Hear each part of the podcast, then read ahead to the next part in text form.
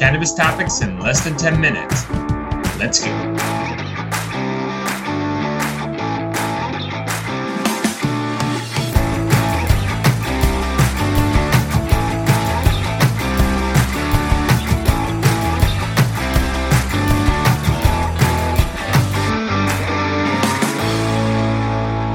What's up, guys? Welcome back to another episode of The Dime. I'm Brian Fields, and with me, as always, is Kellen Finney. And this week, we've got a very special guest, Olivier Blechner, E V P of Jushi Holdings. Olivier, thanks for taking the time. How are you doing today? Hey, thanks, Brian. Thanks, Tom. Great to see you guys.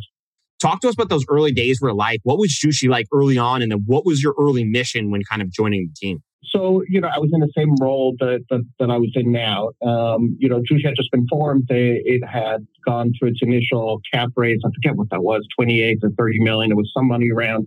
It had it had a couple of small investments. I mean, it was just a it was a tiny startup that fit into a very small office space, or five, six people. And it actually started when I moved here. We had a we had a meeting at Jim's home. The entire company could actually fit around the dining table. And we had sessions where we basically discussed, hey, which states do we want to be in? Where do we where do we want to focus? Um, what should the strategy be? And you know, some of the initial kind of reads were, by the way, you make decisions up front, then you kind of go along, and then you adjust. I think that's that's just the nature of entrepreneurship. It's it's the nature of decision making, and you learn more, and you adjust, and stuff happens, and stuff changes.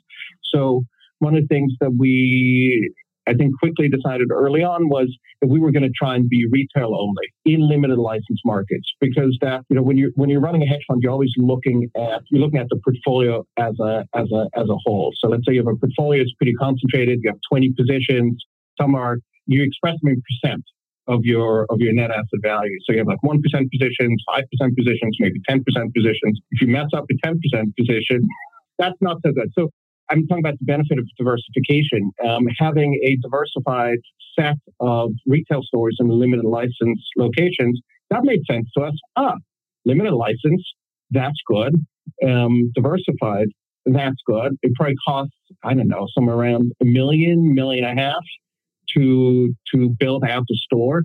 So in a world where you have a portfolio, you're going to make some decisions, hopefully, that turn out to be really great. In fact, better than you thought they were going to be. Then you have, hopefully, a lot of stuff that's kind of in the middle is good as you thought. And you'll have a few things that didn't work out the way you thought. Talk to us about those early days were like. What was Jushi like early on? And then what was your early mission when kind of joining the team? So, you know, I was in the same role that that, that I was in now. Um, you know, Jushi had just been formed. They, it had gone through its initial cap raise. I forget what that was, twenty-eight or thirty million. It was some money around. It had it had a couple of small investments. I mean, it was just a it was a tiny startup that fit into a very small office space, or five, six people. And it actually started when I moved here. We had a we had a meeting at Jim's home. The entire company could actually fit around the dining table. And we had sessions where we basically discussed, hey, which states do we want to be in? Where do we where do we want to focus? Um, what should the strategy be? And you know, some of the initial kind of reads were, by the way, you make decisions up front, then you kind of go along, and then you adjust. I think that's that's just the nature of entrepreneurship. It's it's the nature of decision making, and you learn more, and you adjust, and stuff happens, and stuff changes. So one of the things that we I think quickly decided early on was that we were going to try and be retail only in limited license markets, because that, you know, when you're when you're running a hedge fund, you're always looking at you're looking at the portfolio as a as a as a whole. So let's say you have a portfolio that's pretty concentrated, you have twenty positions, some are you express them in percent of your of your net asset value. So you have like one percent positions, five percent positions, maybe ten percent positions. If you mess up a ten percent position, that's not so good. So I'm talking about the benefit of diversification. Um, having a diversified set of retail stores in limited license locations, that made sense to us. Ah, limited license, that's good. Um, diversified, that's good. It probably costs, I don't know, somewhere around a million, million and a half to to build out the store. So in a world where you have a portfolio, you're going to make some decisions, hopefully, that turn out to be really great. In fact, better than you thought they were going to be. Then you have, hopefully, a lot of stuff that's kind of in the middle is good as you thought. And you'll have a few things that didn't work out the way you thought. So kind of continue on the strategy standpoint, like in states like Arizona, where there was kind of like a land grab to pick up some of those assets, do those decisions of what your competitors do influence kind of accelerating positions in certain areas? If you want to get, let's say, into a, a certain region, but your competitors are hopping in, does that make your team feel more comfortable with overspending, or kind of competition doesn't lead to, you know, irrational emotional decisions? Never comfortable with overspending. That's one thing. I, I don't know. I, not really. I'd say the most wonderful thing is when you're the first to do something and then you see your competitors come in and do the same thing and maybe at higher prices. That was our experience in Pennsylvania, for example. So we put our, our store portfolio together for, for, for much less than any of our competitors, didn't have to buy them. We bought our G P for a much lower price than our competitors did after us. That feels pretty good. What's the most misunderstood thing about Jushi Holdings? I think the thing to keep in mind with us is a lot of what we've done is we're very, very medium and long-term focused. So Virginia, we've been we've been investing for two years. And if you're looking for kind of, if this year you were looking for immediate results, we didn't put that kind of money into Virginia because it's just a medical market that's very, very small. We did that because we're looking at January first, twenty twenty-four. Um, we're going to be the only operator in an area of two and a half million people. By the way, great median household income, skews millennials, skews can't afford the product. It, it's kind of it's almost your ideal kind of customer customer base. We did that in anticipation of that. So I'd say it's, it's understanding how much investment we've made into our core businesses, Virginia and Pennsylvania, into the G Ps, and that twenty-three is a huge transformative year for us, where Um, those investments should should pay off. That comes in a number of ways. One is when we didn't have any G Ps, we weren't selling any of our own products in our stores. So we didn't have any of our own products. I think now we're somewhere around twenty percent of retail sales are from our own branded product. And that number has huge upside, right? I mean, there's there's no reason why why it shouldn't be, you know, fifty percent of what we sell in in, in our Pennsylvania and Virginia stores shouldn't be our own product, maybe even, maybe even more. When you do that, the margins get so much better, right? Growing it, it should be much better because we've put that much CapEx into it. Otherwise, if you could just buy it as cheap as you could grow it, you would just buy it. You wouldn't put the CapEx into it. So it's really understanding how much investment we've made in that twenty-three, twenty-four. Those are the big years for us.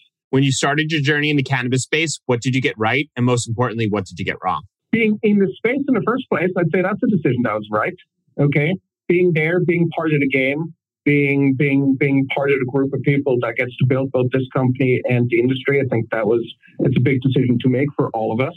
We have a list of decisions where you look at it now. Would you do it again? No, you wouldn't. Did it make a difference to the company? Nah, not really. So I'd say we've gotten a few big things really right. Our Illinois stores, our Pennsylvania positioning, our Virginia license, our acquisitions. And then, yeah, we've, you know, we've pooped a few times, relatively small. So So before we do predictions, we ask all of our guests, if you could sum up your experience in a main takeaway or lesson learned to pass on to the next generation, what would it be? Spend more time listening than talking. Oliver, prediction time. With endless variables and challenges in cannabis, are we moving towards a major consolidation in the cannabis industry? If so, where? If not, why? I think it's a question of of, of what period Period, period in time. I think consolidation in, in the industry is unavoidable and, and makes a lot of sense. You know, where and in which state, all of it. So, Oliver, for our listeners, they want to get in touch and they want to buy Jushi products. Where can they find you? Well, you have to be a medical patient in Pennsylvania or Virginia or Ohio at this point. And you're very welcome at our Beyond Hello stores um, in Illinois. We're in the Sauget area and the Bloomington Normal area with four fantastic stores called Beyond Hello. You're very welcome. Massachusetts, we're called Nature's Remedy. We're in Millbury and in Tingsboro. Please come. Mention my name. Nobody will know me. No. um, you're very welcome to it. You're very welcome to come. And in Nevada, um, we're still operating under the New Leaf name. So three stores in the... Uh, In the in the Vegas area, one in Tahoe, and then we've got stores in California under the Beyond Hello name in Palm Springs, Santa Barbara, and in and in Groton Beach. Thirty-six stores in in total and growing. Awesome, awesome. We'll link those all up in the show notes, uh, especially the one where we should name drop Oliver when you go to the stores. Guys, if you've enjoyed this podcast over the last few years, can you please take three minutes or less and leave us a quick review on Apple or Spotify? All reviews make a massive difference for us and help other people like you find this podcast. From the bottom of our hearts, thank you.